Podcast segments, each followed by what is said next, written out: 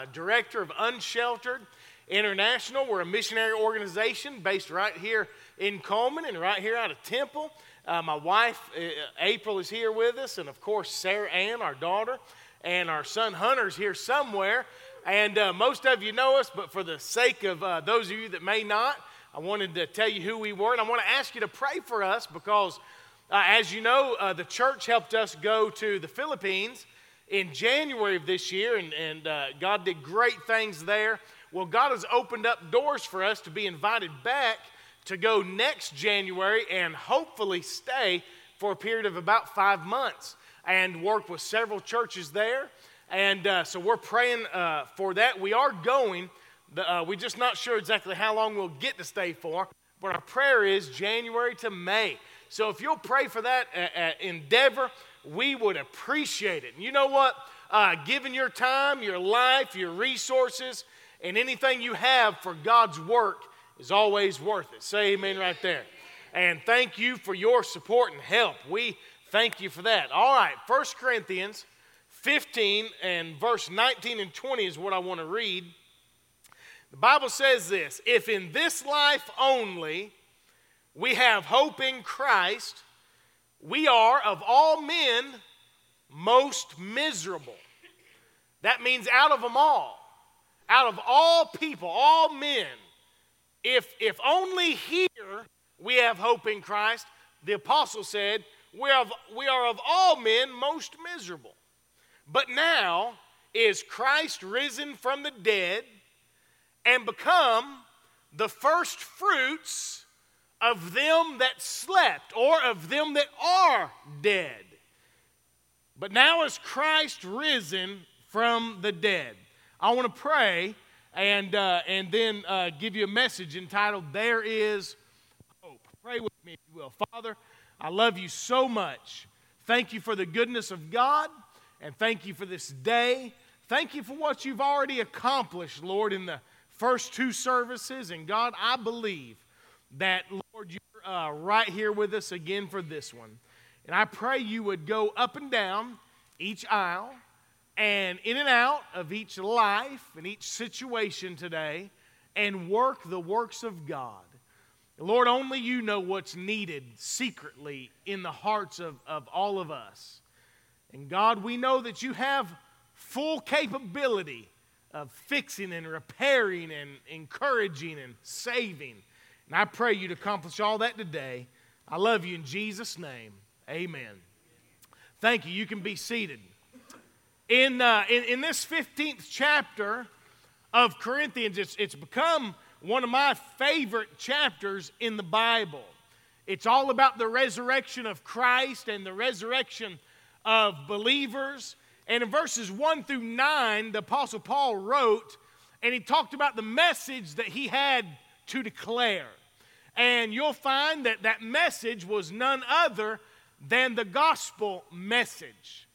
And what is the gospel? We know that the gospel is the life, death, burial, and resurrection of Jesus Christ. That is the good news of the gospel. It's all about the death, burial, and resurrection of Christ. And by the way, that's where our hope and our faith is anchored as true believers in the gospel of the Lord Jesus Christ and nothing else. Say amen.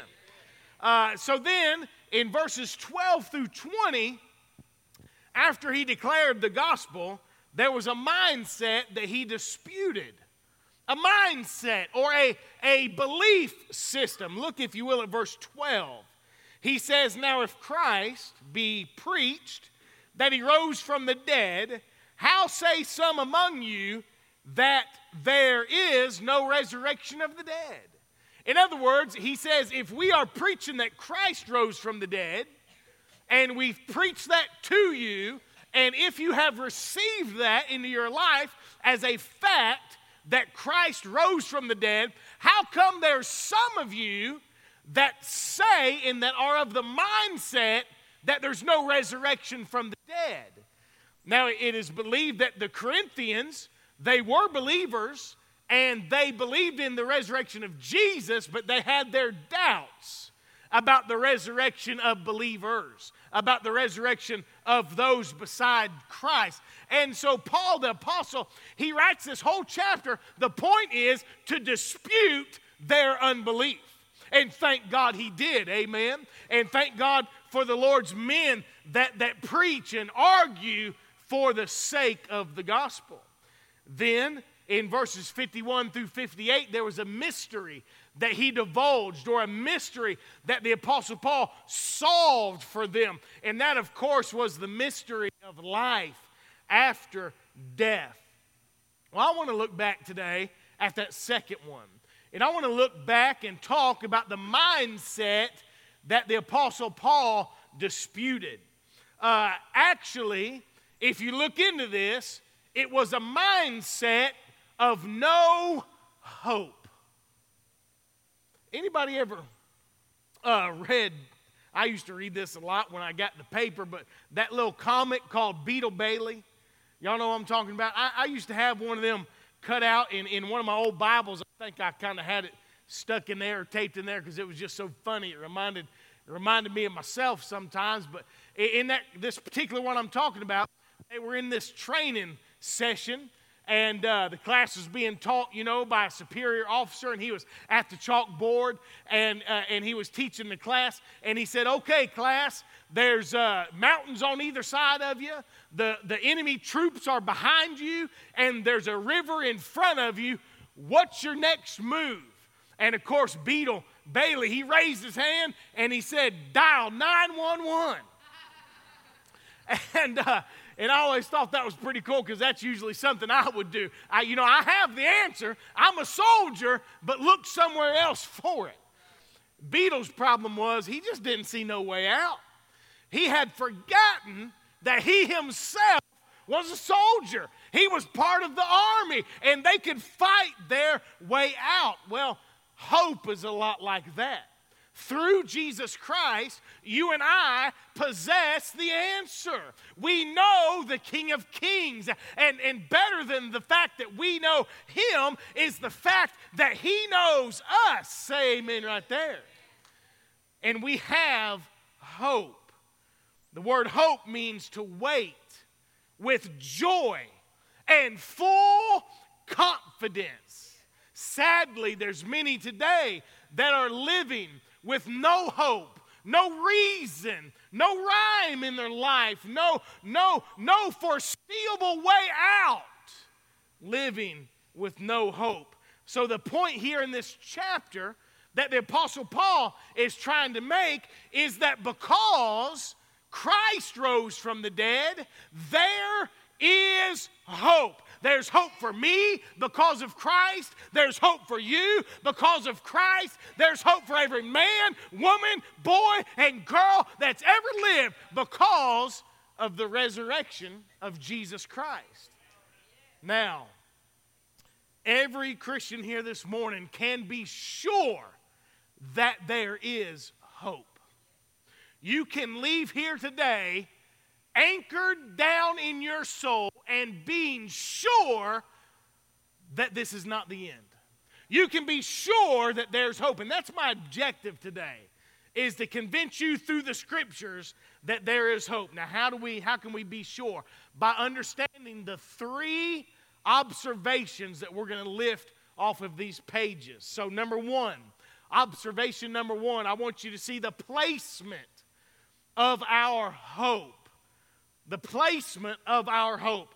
The Bible says, as we talked about already in verses uh, 1 through 9, the Apostle Paul goes through there. And let me just read a couple of these. Verse 3 says, For I delivered unto you, first of all, that which I also received, how that Christ died for our sins according to the scriptures. And you'll see that, that phrase throughout this chapter a lot used by the Apostle Paul. And that's an important phrase, according to the scriptures. What he was saying was, hey, this is not my opinion. This is not something I read somewhere. This is not something I pulled out of the sky. But according to the scriptures, he says that Christ died for our sins.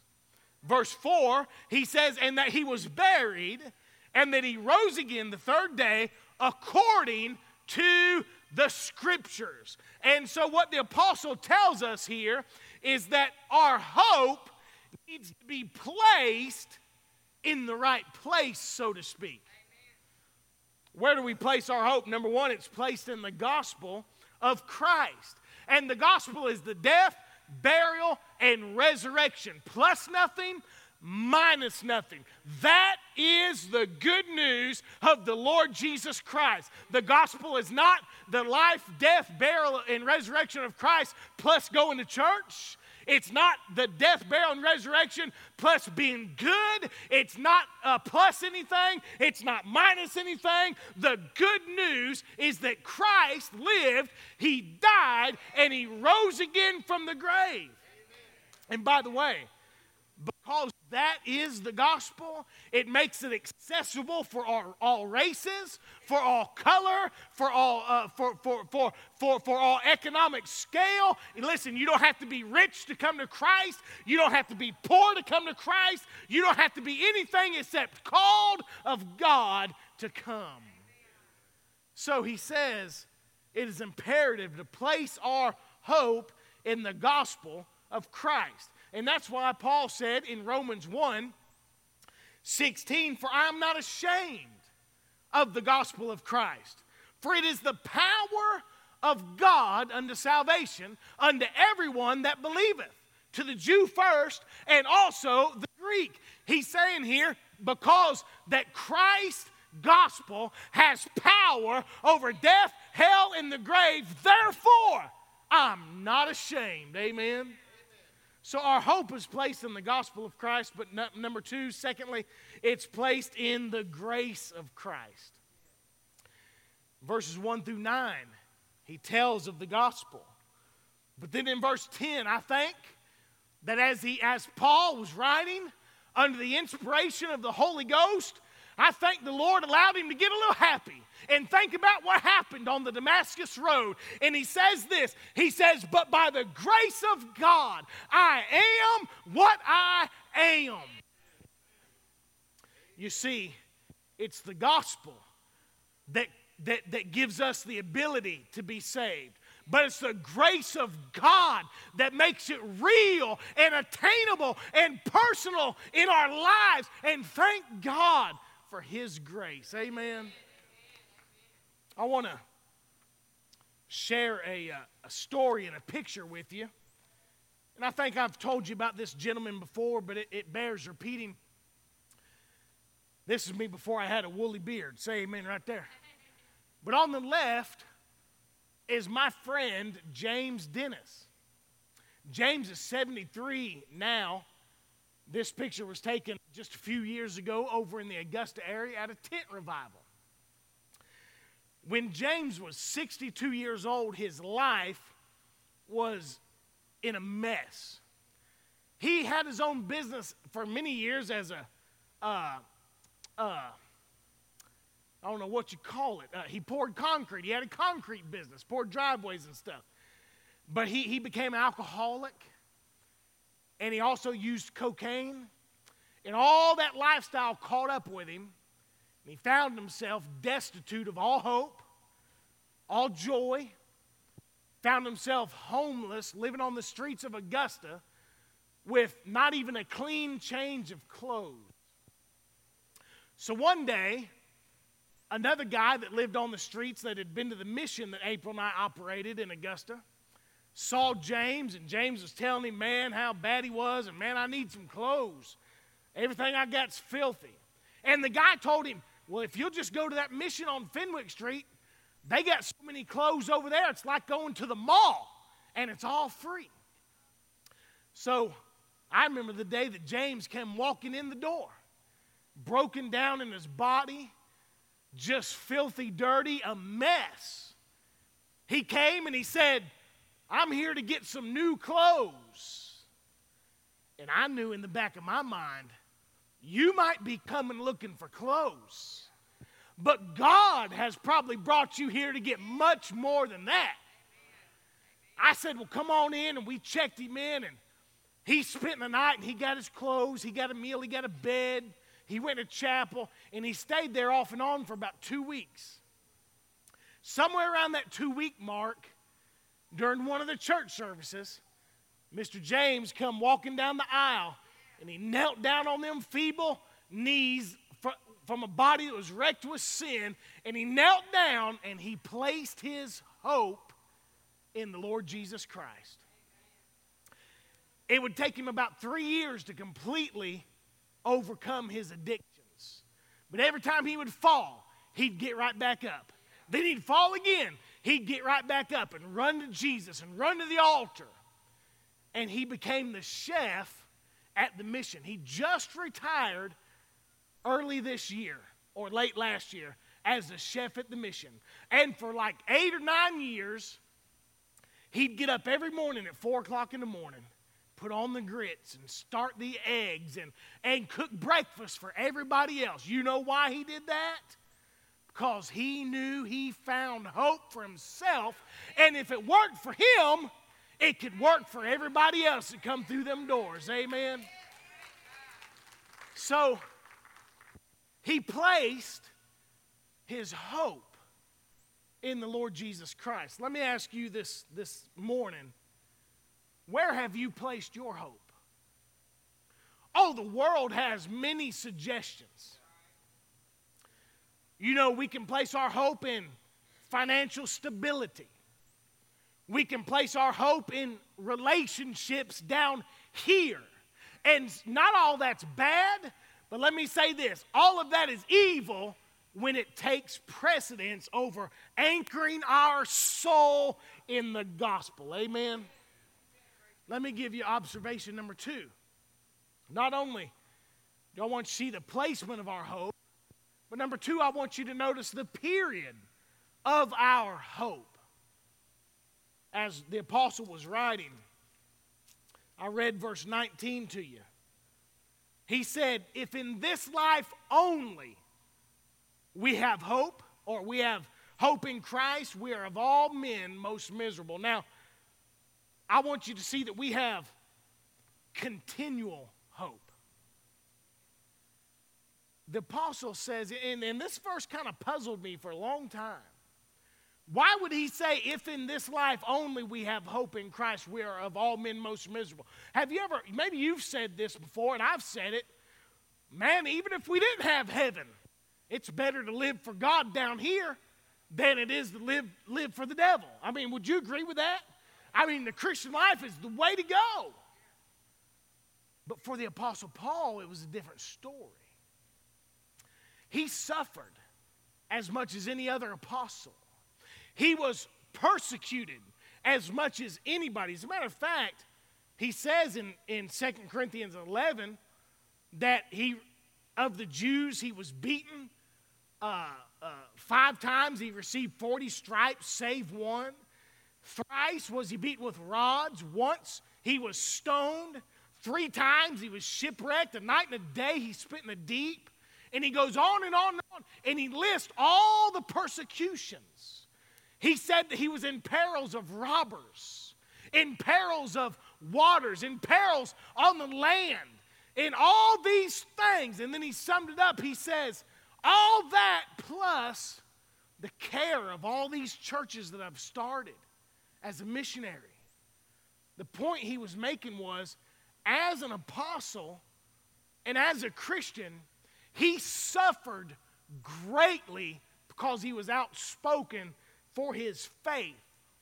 So he says, as he's arguing about the resurrection, he says, Listen, if in this life only we have hope, I'm going to tell you, we're of all men most miserable. What he's saying is this why would I put my neck on the line day in and day out and suffer all these things if there's not more to it than this?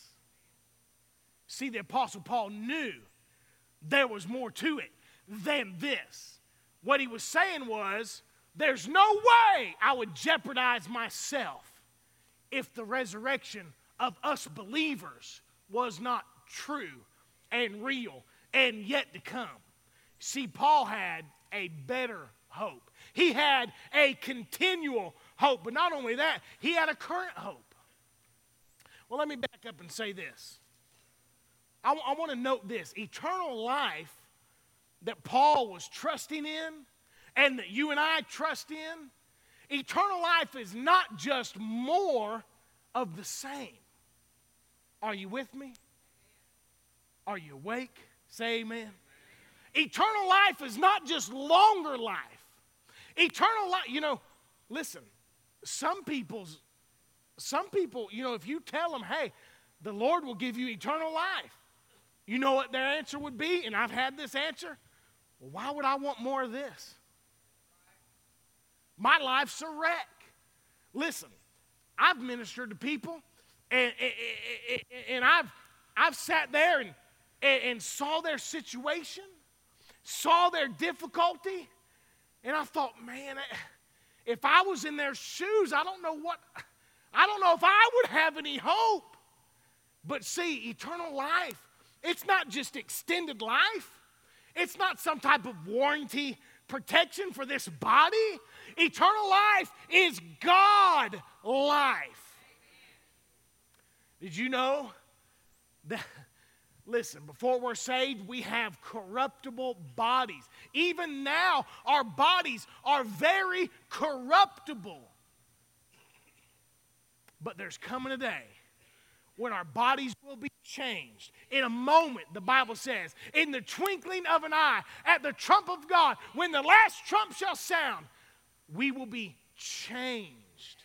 And so the argument that he's making is this yes, we have a future life to look forward to, but we have current hope as well. What he means is this, and what I'm trying to say is this there's hope for every marriage today, there's hope for every home. There's hope for every broken heart. There's hope for every wayward child. There's hope for every problem. There's hope for every difficulty. There's hope for you. There's hope for me. There is hope I'll tell you this story about a couple that I knew in Florida, in the town where, where I'm from and where Pastor Malcolm is from, is uh, Fort Pierce, Florida. And uh, there, there's a church in Lakewood Park, uh, Florida, which is just right there in Fort Pierce, you know. And the pastor's name is Craig, and my friend that goes there, his name is David.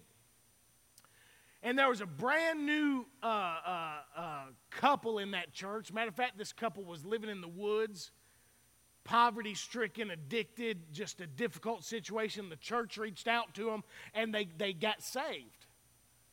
And just a short while after they got saved and they were trying to put all the pieces of their life back together and struggling, the wife became pregnant. And in, in her struggle, she didn't see a way to bring that child into the world and anything good become of it. Brand new Christians, kind of weak in the faith. So, several weeks into this thing, she decided that she would abort this child.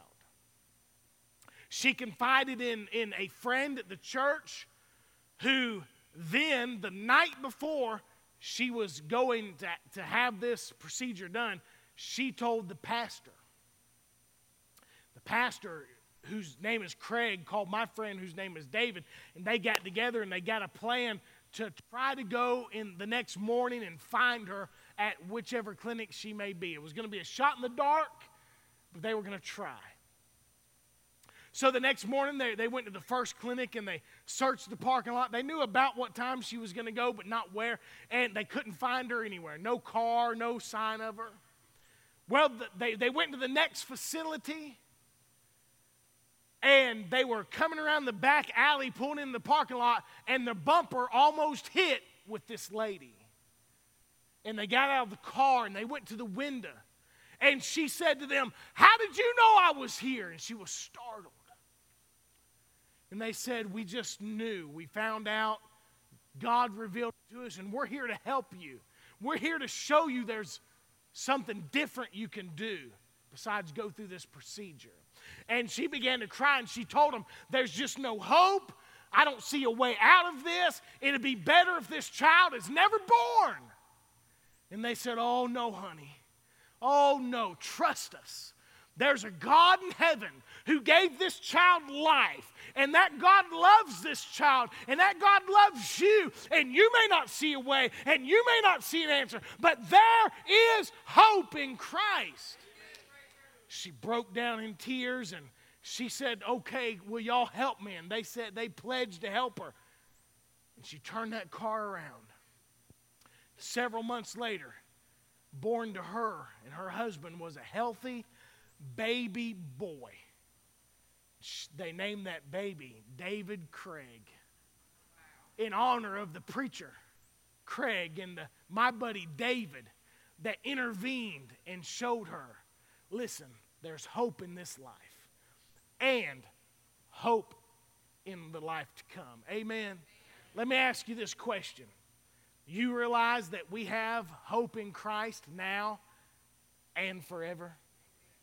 Number three, lastly, I want you to see the purpose of our hope. Why does God give us hope? Why does He make this available to us? Well, I think verses 50 through 58 tell us a little bit about that. You see, the whole point of this discourse by the Apostle Paul was to prove that there was a resurrection. He started off the chapter by arguing that Jesus Christ has rose from the dead. Then he moves into the argument that all believers will also one day rise from the dead in a bodily form. Did you know that? Listen, we will, ha- we will rise in a bodily form just like Jesus Christ rose from the dead. Verse 51 says, We shall not all sleep, but we shall be changed.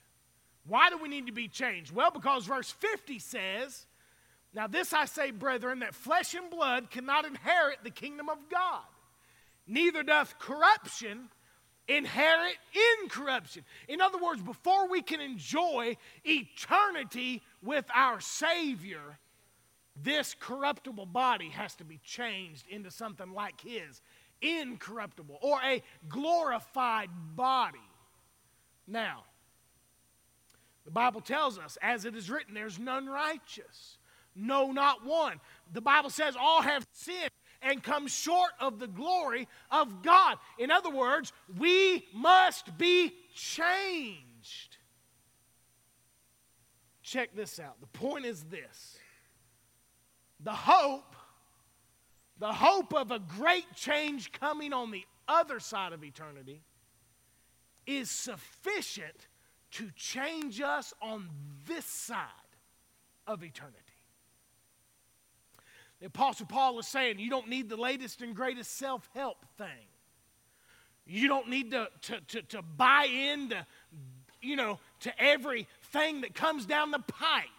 He's saying the fact that Christ rose and the fact that you, as God's child, will rise and will be changed over there is sufficient to give you hope over here. So, how come we walk around so many times acting like we have no hope? Because we have got our eyes on everything here and on nothing over there. Can I tell you this? There's coming a day you're going to put off that body and put on a new one. There's coming a day where there'll be no more heartaches, there'll be no more sickness. Amen. There'll be no more cancer. There'll be no more funeral homes. There'll be no more grave. There'll be no more heartache. There'll be no more separation. There'll be no more of all those things that wreak havoc on our bodies and on our spirits this side of heaven. And the hope of a great change tomorrow should change us today. So, hope changes us, but hope also challenges us. Hope challenges us. I don't know about you, but understanding what God has done for me and what God is going to do with me challenges me to live for God. That's why in verse 58 he said, Therefore, My beloved brethren, be steadfast, unmovable, always abounding in the work of the Lord, for as much as you know your labor is not in vain in the Lord. Amen. I want to end by telling you this little story that happened with me. I used to work at a golf course in South Carolina.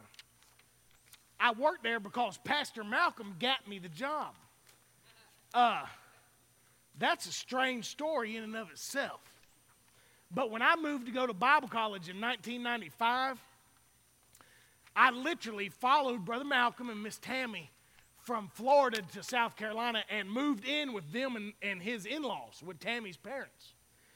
And uh, about the, I guess, about the second week of that, Preacher Malcolm came to me. He said, All right.